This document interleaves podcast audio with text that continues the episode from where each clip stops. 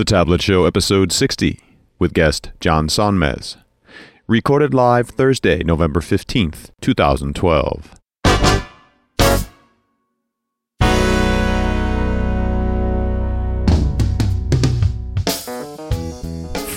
thetabletshow.com, it's The Tablet Show.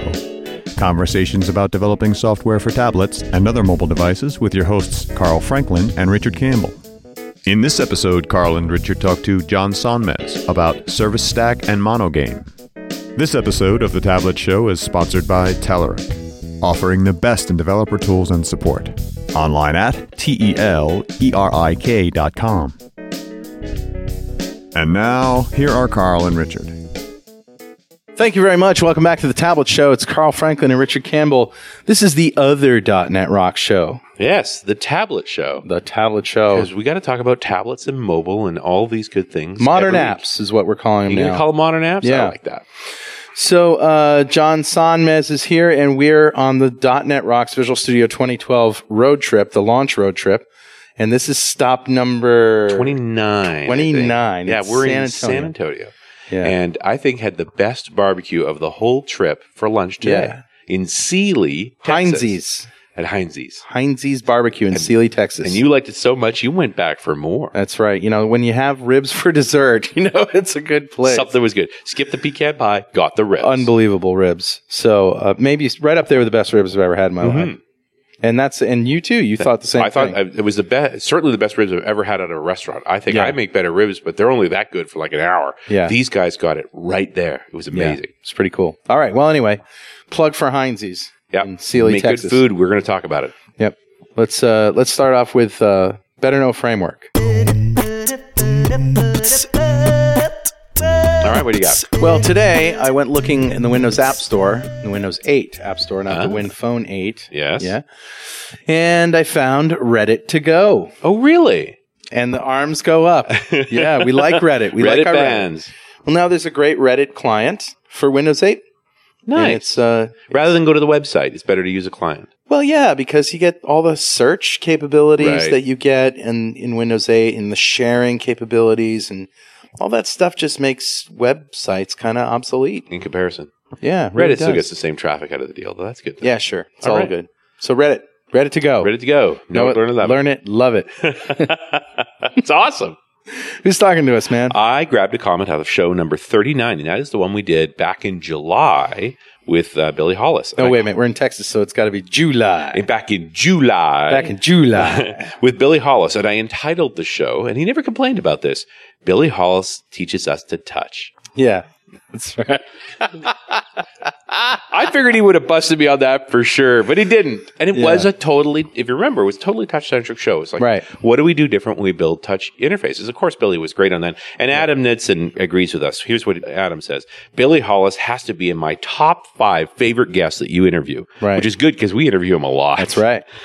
He always seems to say those things that we left-brain folk want to ignore but shouldn't.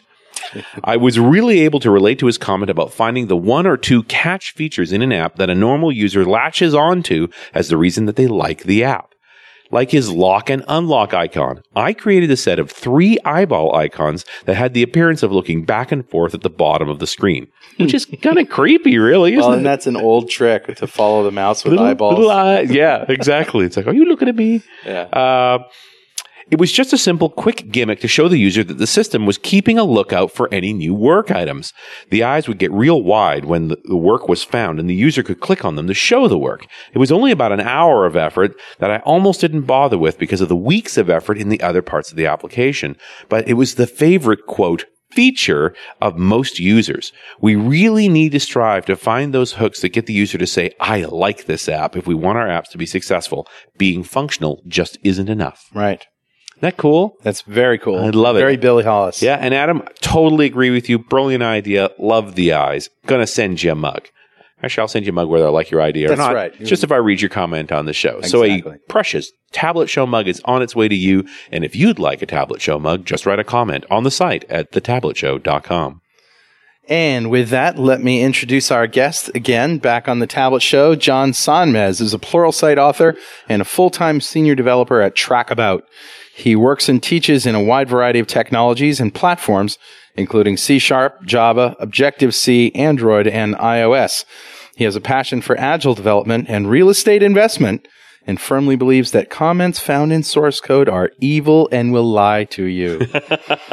John, I got to tell you, it was just last night in Houston that Venkat Subramaniam did a presentation, and he showed an actual comment that he found in somebody's code that said, "When I wrote this code, only God and I knew what the hell I was trying to do. Now God only knows." Nice. Well, anyway, I thought we talked about comments being evil when we started our last show. But so, what have you been up to lately? Doing a lot of Pluralsight courses. The latest one I'm working on is a course on Service Stack, which is a framework that basically allows you to basically do the same thing that you could do with Web API and ASP.NET MVC with a more convention-based and a little bit simpler to use. And it's all supported on Mono, so you can run on all kinds of different platforms. Wow. So dive into this a little bit with us. Where does it live in the stack on the server? Yeah, so this is technology that it's primarily built on the server, and it's you can really think of it as replacing web services, something to build web services. So, so Web API today is probably a good replacement for it. So, and it also does have a client side as well, and so you can use, for example, a lot of people might be using REST Sharp out there, C Sharp developers. But this has its own client that understands the server as well. And so what that does is it makes it so you could basically call a service with one line of code, because since it knows all of the way that the server works, it allows you to change the transport and to do pretty much everything with just one line of code. It's very fast and efficient as well. So you're still programming in C Sharp. Correct. But you're running on the Mono stack now. Right. So if you did this in a mobile app, right? So you could, for example, do this in Mono Touch or Mono for Android. Right. With the Xamarin products, you would just be using a C# library. So you'd still have to do the step of compiling it for that, or using the DLL, because it's a different DLL that's required, but it's the same exact source code. So if you checked out this project on GitHub, you could build it from Mono Touch. So it sounds like it's not based on standards, then. Is it based on standards, or do you have to have this client DLL in order to talk to that service? Oh no, it is based on standards. So it's a totally supports almost all of the standards out there. So you could actually, from the service side, full SOAP 1.1 and 1.2. You can use it JSON, JSV format, CSV. There's quite a few different formats, and you can also add to those formats. So, but I guess the benefit of using your client DLL is it just wraps it all up for you. Right. And then you have a DLL or a library, let's say, for all of the major client platforms. Right, exactly, right. So you can, and it's also, you're going to share your types there. So one of the key things that's baked into Service Stack is this idea of, instead of the way that we used to build our WCF services, right? Where we basically say, like, get customer by ID, get customers by IDs, you know, and we have this huge surface area of our API. Right. What Service Stack encourages you is to use, Martin Fowler's DTO pattern to say, we're gonna make it so instead of calling all 5 different methods, we're gonna just have a customer query object. And you're going to only have one web service method, one endpoint, and you're going to pass in this query object, this DTO, and it's going to return you back a response will be your collection of customers. Data transformation object. Okay. But it gets rid of the endless list of variations from all the different gets into this query object, and you pass it an overloaded set of parameters, and then it returns what you want.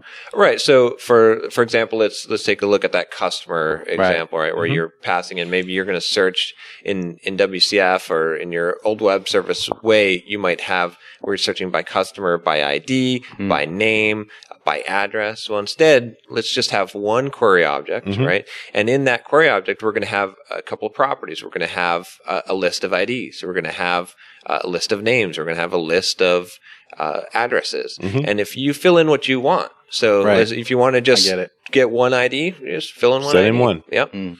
And the receiving class should be smart enough to figure out what it can figure out from what you've handed it. Exactly, exactly. So you're building on your side your web service to take in that query object and then to basically figure out what to return based on that. Certainly mm-hmm. results in a lot less client code.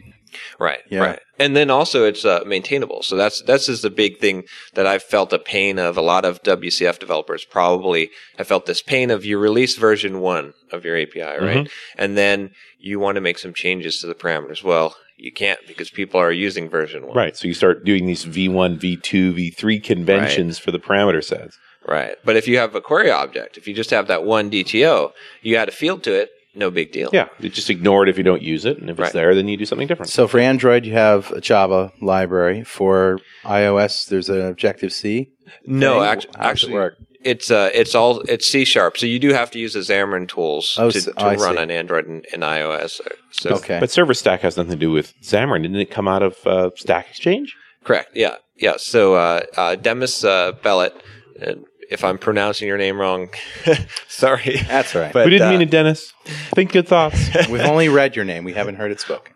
But he was the originator of this project, and he's a really, really. I don't know how he manages to communicate with so many people, but he's a really nice guy. Yeah. By the way, helped me a lot with this course, and he works for Stack Exchange, and he came up with this. He basically, from reading his story of how he came up with this, he had worked on some big enterprise applications, had done everything the correct way, and it was this big unmaintainable mess. And then he really simplified things down and said, instead, what is the purpose of a service? Mm-hmm. It's to perform a service. Mm-hmm. So you need to serve what the user wants to do. And so he really tried to distill things down to very simple, and convention-based. So there's no configuration in Service Stack. It all just works how you would imagine that it should work with the fewest lines of code possible for, as far as I can tell, for any type of web service framework I've ever used. So. And I mean, you threw out the Linux word right away on this because it was Mono. But you could run all this on Windows too, right? Service Stack runs on Windows? Yeah, definitely. Okay. It has now within Service Stack, right? The reason why it's called Stack is because not only is it just the web service part, but it's got an IOC container built in there called Funq. It's got a called Funq, you said? Yeah, Funq. Okay. Cool. It's got a different kind of funk. Good God!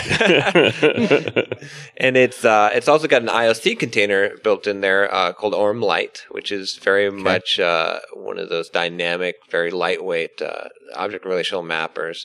And then it has support for a serialization, so that JSON serialization. Mm-hmm. A lot of us use the Newton JSON, mm-hmm. But this one is actually just a little bit faster. It's considered the fastest serialization for JSON in .NET right now. Nice.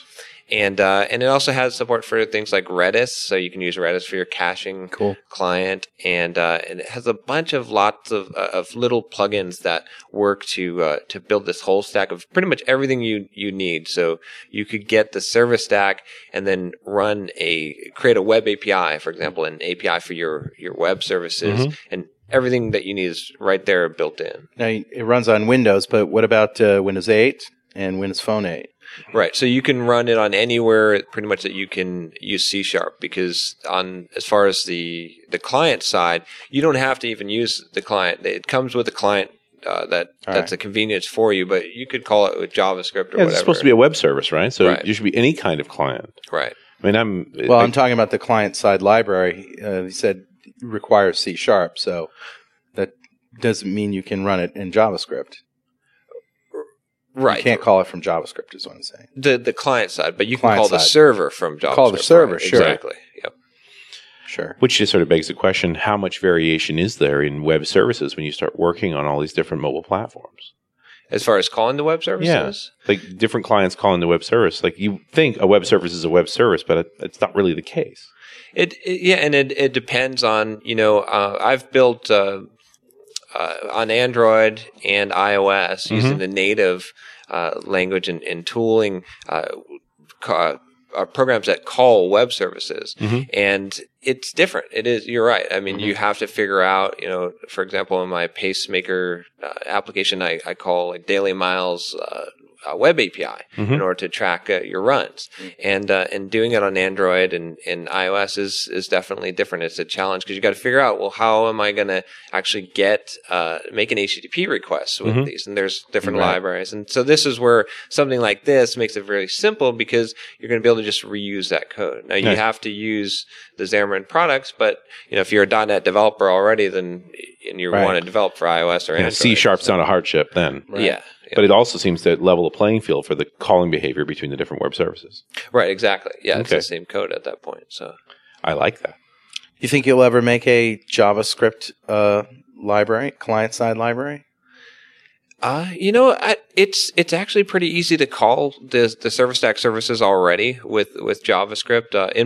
In fact, in my Pluralsight course, I actually go through a very simple example where I just create a static HTML page and just a one-liner jQuery AJAX call to. It's funny that it's simple in JavaScript but not in C Sharp. Right, right. Kind of funny. Yeah. So why do I want to use Service Stack instead of Web API? Well, there's Web API is good. I don't want to knock Web API. Sure. I have plenty of projects that I'm using Web API. Service Stack is a little more simple as far as it does things in a way that requires less configuration, mm-hmm. and it pretty much, if you're trying to, for example, create a REST-based Web API, it's going to be able to, or you're going to be able to do that. It's a lot easier with a lot less code and mm-hmm. without having to learn a lot. You know, if you go through on Service Stack, if you just go through the hello world, this is what convinced me. I said, okay, well, let me take a look at this technology. And within 2 minutes, I had their hello world and I was, my jaw was on the floor. I said, how could it be this easy? Because when I first got Web API up, you know, I had to figure out how to serialize my types and and figure out supporting the different formats. But once you get this up and running, it's just so fast and easy. And then nice. If you want to run this on, for example, on Linux or, you can of course use Azure for Web API stuff, but this you could run on a Linux server and you've got the Redis support. So you can really bring your costs down if you're a startup. Just especially as you start to scale, right? Yeah. Where suddenly all those servers and all those Windows licenses and things start to add up. The fact that you can jump over to essentially a free platform. Right, exactly. Yeah, that's the big thing is all these things are pretty much free. You've got no licensing costs, and you can even the ORM will integrate with MySQL and Postgres. Mm-hmm. Yeah, so you can go over to a free stack without having to change, not give up your programming language. It still work the way you're used to working. Right. Yep. Yeah, that's really interesting and combinations. So what sort of projects are you using this stack for? Well, one project that I'm looking at converting over now is actually a deployment project, an automated deployment project.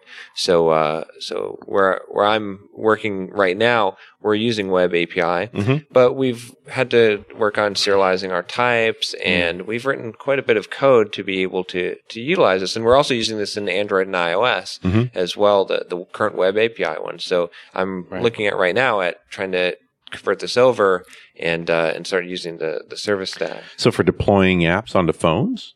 There's two parts to the APIs that we have, but one of them is just the deployment of a ASP.NET application to a server and doing all the kind of things that you need to do. You know, most enterprise applications today, you can't just deploy the app. You've got to start up services, run Delta scripts for the SQL database, all this type of thing. So this handles some of that coordination. Just sort of simplifies that process. Right. Yep. So, but now you're talking, now it sounds like you want to deploy from a phone, which sounds, where's the phone fall into a project like that? Well, this is, I kind of merged some things together. Oh, okay. So there's another API that we're using also to communicate with the phones. They're kind of hosted in the same place. So I tend to think of them as the same thing in my mind, but they're two separate services. They are somewhat different. This portion of the Tablet Show is brought to you by our good friends at Telerik. Hey, can you ever have too many free tools to complement your development skills? I didn't think so. So our friends at Telerik are giving you now more than 30 free products for application development, automated testing, agile project management, and content management. And we're talking free. Not a trial, not a demo, but free, complete products supported by a community of over 440,000 developers at Telerik forums. From free ASP.NET AJAX, ASP.NET MVC, and Silverlight controls, to the free ORM solution and automated testing framework, to free agile management tools and content management systems, all of these and more are available to you for immediate download at telerik.com/freestuff. Most of the free products can be used for commercial purposes and give you access to supplemental support resources such as documentation and forms. Go to telerik.com/freestuff now and take full advantage of the available free of charge products. And don't forget to thank them for supporting the Tablet Show. Big challenge I get into when you talk about services like that is how big of chunks of data are you pushing around? Services seem to be happier when the packets are small. Right. Yeah. And that's a good point. Obviously for the same type of constraints that you would have for any type of web service or REST-based service, you're going to have here with Service Stack. You can get around some things. It does support some of the binary formats. You can actually serialize, do binary serialization as well if you want to, if you need that kind of performance. Just to get things smaller. Yep. Yeah. You said the serializer performance is much better than what's in the box. Right. Yeah. It's right now, at least for the JSON side, it's current benchmarks that I've seen considered the fastest one out there on .NET. Yeah, so that's very cool. So, John, last time we talked to you, we were talking about MonoGame, and boy, really lit off a firestorm of people's interest there. What's the latest? What have you heard about MonoGame? Are you still messing around with it? Yeah, actually, I've still been playing around with it. In fact, I just had released a course in Pluralsight on XNA. Oh, really? And, that's cool. And there's really no difference. So that was the beauty of it. That's I got to build another game. I built a shooting game this time using XNA. And then in my XNA course, I got to reference MonoGame and say, hey, now you can run this game. You just learned how to develop an iOS or an Android game. So, so that's pretty cool. And also the 3.0 version went beta. So if you go to the MonoGame site now, you'll find, I think the last time we had talked about the not supporting 3D in that you had to go to the 3D branch and get it from GitHub. But now if you download the 3.0 beta, it also has the Visual Studio 2012 templates as well. So XNA and MonoGame are that close together. It's like if you can do one, you can do the other. Exactly. And were you doing XNA to the phone or XNA to Xbox? So in my course, I actually did start off with XNA to Windows, just a Windows 7. Okay. And then we actually deployed our game to Xbox. Neat. And then I talked a little bit about how you could just take that just as simply to iOS or Android. And in the MonoGame course I had done earlier, I'd shown some examples of exactly how to do it, which is, I mean, it's so brainless. It's so easy to do. So, although if I remember from our last show, there's always little fidgets. There's a little bit of art tweaking, a little bit of sort of fence post errors to get the app to look as good as it can on each platform. Right. Yeah. Yeah. There's some small tweaking that you might have to do. For example, the different screen size and orientations and things. Exactly. And in fact, that's if you think about that up front, it's not even that hard because it'll auto scale if you use the right resolutions up front. Most of the platforms will auto scale, like Xbox, for example, auto scales, and then you just have to be able to. Essentially, the only code you really have to write that's different is launching your app. Yeah. Oh, really? So. Although, I want to stay on the graphic side of these things because, we talk about the different devices that we're trying to get to.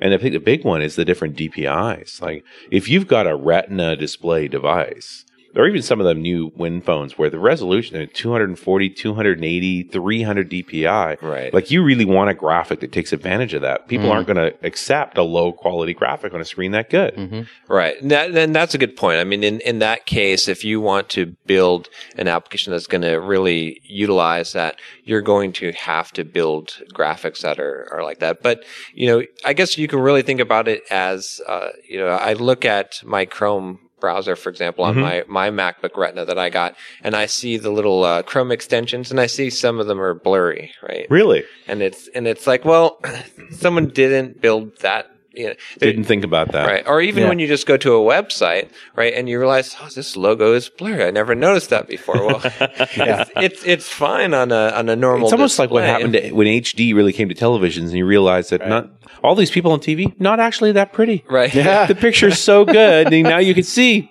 Dude, you gotta sit, and you're on TV. But inside, when we're working in MonoGame in these environments, are we able to detect the platform we're on in the sense of knowing I'm on a higher resolution screen, I should use this different resource, use a higher version of the graphic? Right, that's a good question. Mm-hmm. So you can look within XNA, you can figure out what the display size is. Okay, and so based on that, you can figure out what your to swap out a graphic if you wanted. And it sounds like you sort of have a threshold, and you have sort of regular graphic, high-res graphic, and then if I check my display size against my resolution and go, this crosses the high-res threshold, use the higher-end graphics. Right. Okay. And when you're in a game world, it's a little bit different as well, because you can think about different ways.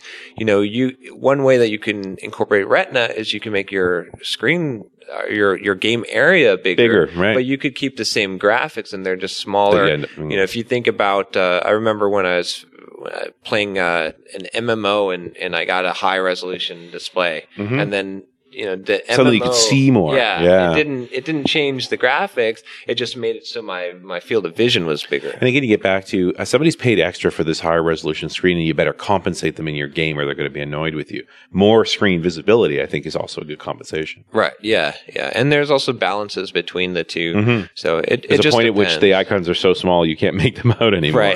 Right. Some of those really high resolution screens. I'm just fascinated at this problem, because these are all the arguments against these cross-platform development techniques.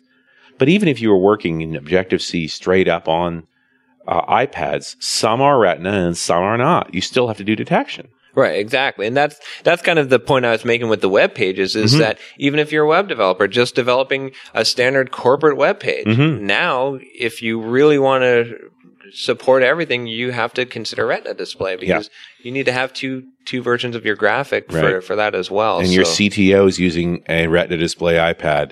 Don't upset him. Right. But the good news is, probably within, maybe 2 or 3 years, everything's going to be Retina display, so we won't really have to care about it as much. You think so? Because they are expensive. I tend to think so. I mean, I could be wrong. That's my prediction, mm-hmm. because especially if you've used a Retina display and then you try to go back to something else. It ruins you. Yeah. It's a one-way trip. Right, exactly. It's like when HD TVs came out. You couldn't go back, so... Well, and Carl's got his new Lumia 920 and had the experience with unbelievably good photographs out of the camera. Beautiful. It's just a higher resolution. And amazing video, too. Like the video stabilizer in the 920 is amazing. It looks like it's on a tripod when you're just holding it up. It's that amazing. We were talking in the last show about, making any kind of, line of business apps with sort of data entry, input, and anything on MonoGame, and how... if you could master that with binding, like we could in XAML, for example, that we would have a truly cross-platform, maybe not any kind of thing that would take advantage of the local UI, but we could sort of have a consistent UI and do these real kinds of applications instead of just games. So I went online and I found this place, gamedevsources.info, GDR, Game Development Resources, and they have MonoGame for WinRT. Yeah, so MonoGame is the open source XNA development framework where the XNA developers for Xbox, Windows, and WP7 can be able to port their games for iOS, Android, Mac OS X, Linux, Windows 8, Metro-style apps, and PlayStation mobiles. Wow. So were you aware that we could do this on WinRT? Yeah, you can build. In fact, there's apps in the store right now on that were built that way. Exactly. Okay, so now there's another article here. Using XAML on MonoGame for WinRT. Now, this I hadn't heard. Okay. Since I'm planning to develop games for WinRT, I found out that the MonoGame is the most suitable framework for people like me who has experience, obviously not with the English language, but with developing games with XNA framework. Although Windows Phone 7 offers to integrate Silverlight components with XNA, WinRT architecture is completely different from the previous framework. XNA games are not allowed to upload and showcase new App Store because of their new terms and condition requirements, and there's no way to integrate new Metro UI with XNA either. MonoGame solves this problem by creating XNA framework like wrapper over SharpDX, which is the best and fastest DirectX wrapper. However, MonoGame offers XNA lookalike framework, but best solution would be combining Metro UI with MonoGame framework. Here's a tutorial of how to integrate Metro UI with MonoGame. Thanks to Petrol on MonoGame forum for sample code of MonoGame with XAML. So there's a download thing, and I just saw this, and I have no idea if this is a real thing or if this is even the same thing that we were looking at last time. But it would be quite interesting to be able to do both of those things at the same time. Would be. We'll have to just keep our eyes open. Yeah. And our ears for that. It just speaks to we're finding more ways to solve this cross-platform development problem. Right. That it's all well and fine to exploit the given hardware with the given language. If you add to support a lot of them, there's an advantage to doing some of these cross-platform techniques, and at least these ones are low enough level that you're not going to get as much trouble with them. Right. And, I actually saw a technology. I haven't used it yet. It's in my bookmarks to check this out more. It's called MvvmCross. It came from the MvvmCross, which is, it's basically an MVVM framework for doing, using the Xamarin tools, where it takes it all the way up to the UI layer. So the only thing you're building is, for example, on the Windows 8 side, just the XAML. On the iOS side, just the XML that describes the screen. That's so cool. Yeah, and same thing on the Android side. And you're binding, and that's it. And everything else from that UI definition down is all shared code. Wow. So you're basically building almost your entire app with shared code, and you're just defining the views this time. Oh, that's so cool. That's exactly what we want. Yeah, especially from a business development perspective. It's not going to be as flexible a way to build some of those screens, but it's enough. Right, right. Now, that's pretty exciting, and but, minimizing cross-code. It's a bold move right now to break away from the UI look and feel of your platform. Like, so if you had an iPhone app that didn't look like an iPhone app, that looked like your app, you know what I mean? That would be a bold move. I mean, they're basically saying don't do that. Right. Yeah. So, but this framework, that's why I like this framework, and I want to check this out, because it allows you to not do that. Right, because the UI elements are all native. Exactly, yeah. You're just building, you're essentially, just like how in a ASP.NET or, a Windows application right now, if we use that MVVM pattern, we can swap out the views. Yes. Now the views are just totally different platforms. That's so cool. And so that would work for Windows Phone. Yep. Windows 8. Yep.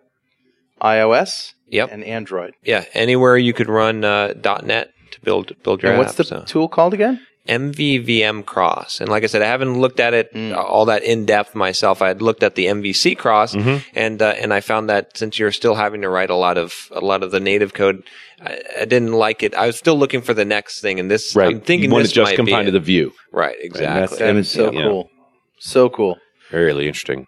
I like that we're resisting. Let's just do it all in HTML5. Yeah, we are. Right? There's other various choices. The native solutions are getting more and more tempting. Yeah. And Facebook helped us with that. With whether the blame was warranted or not. Yeah, it's a little unfair. They pushed it in the direction more native. Well, I appreciate the idea that the HTML5 approach allows really a build once, run anywhere.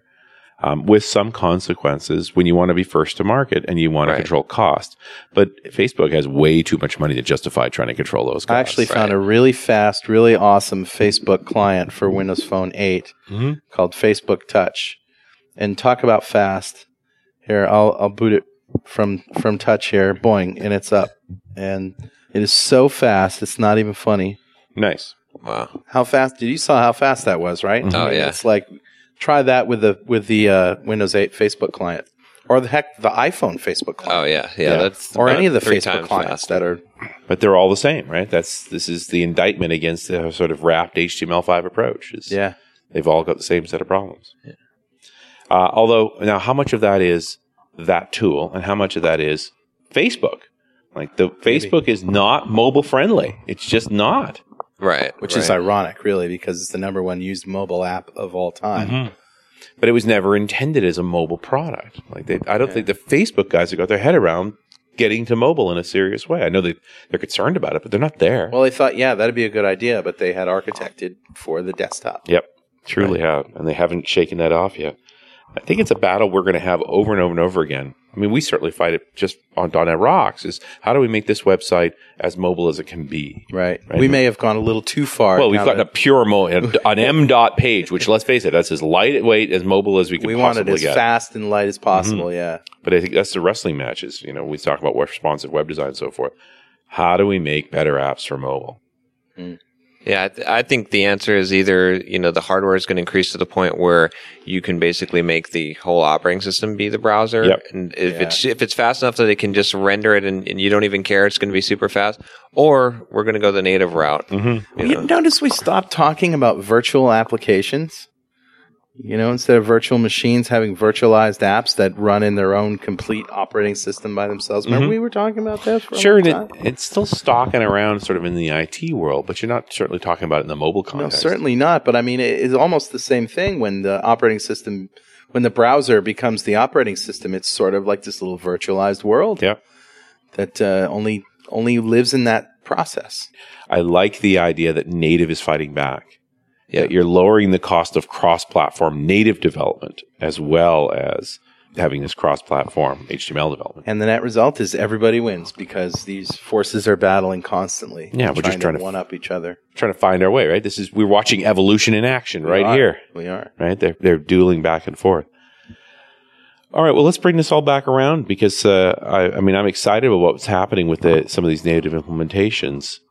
Still using web services on the back end, right? Right. That part's just not going to go away. And you're liking the service stack approach. Yeah, I like it because it's so simple. Like I said, you don't have to learn a lot to be able to use it. And it, you know, being convention-based, being able to be called from the mobile platforms very easily, it makes it something that if you just wanted to get up an app where you're not going to be able to afford all this licensing and everything, you can build something that has a back end where you're not having to crunch all the data on the app and build it multi-platform, and you can do that pretty easily. So. Well, this gets back to how do we lower the cost of cross-platform, do more work on the back end. Right. And when you start using the tools like that to build those web services, now you can call them from your HTML5 clients as well as you can call them from your native clients. So having back-end services that are absolutely common. Right. Regardless of platform, regardless of development technique. Yeah, and that's the key. That's the key. Do you have to build... I mean, we already talked about this earlier, the fact that what one client thinks is web service and the web service rules is different from another client. How do I build a common set of back-end services so that they'll work for any of those clients? Well, I mean, ideally, I think...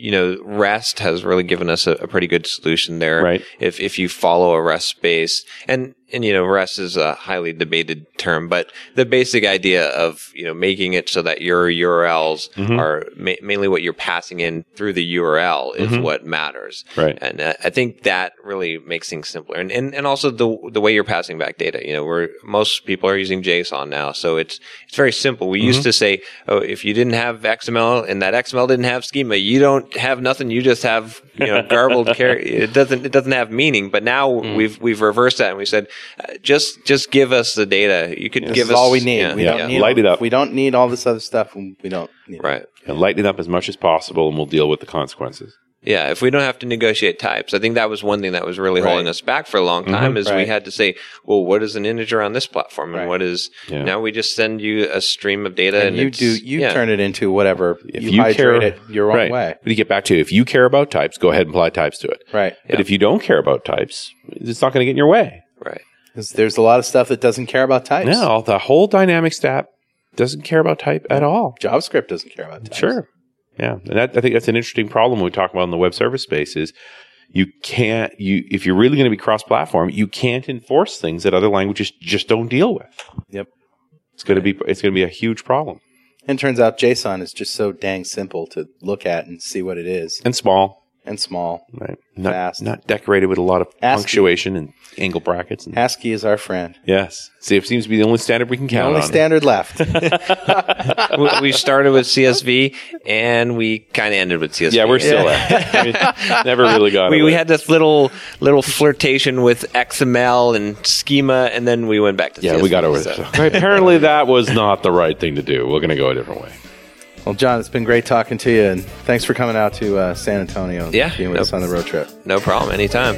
All right, we'll see you next time on The Tablet Show.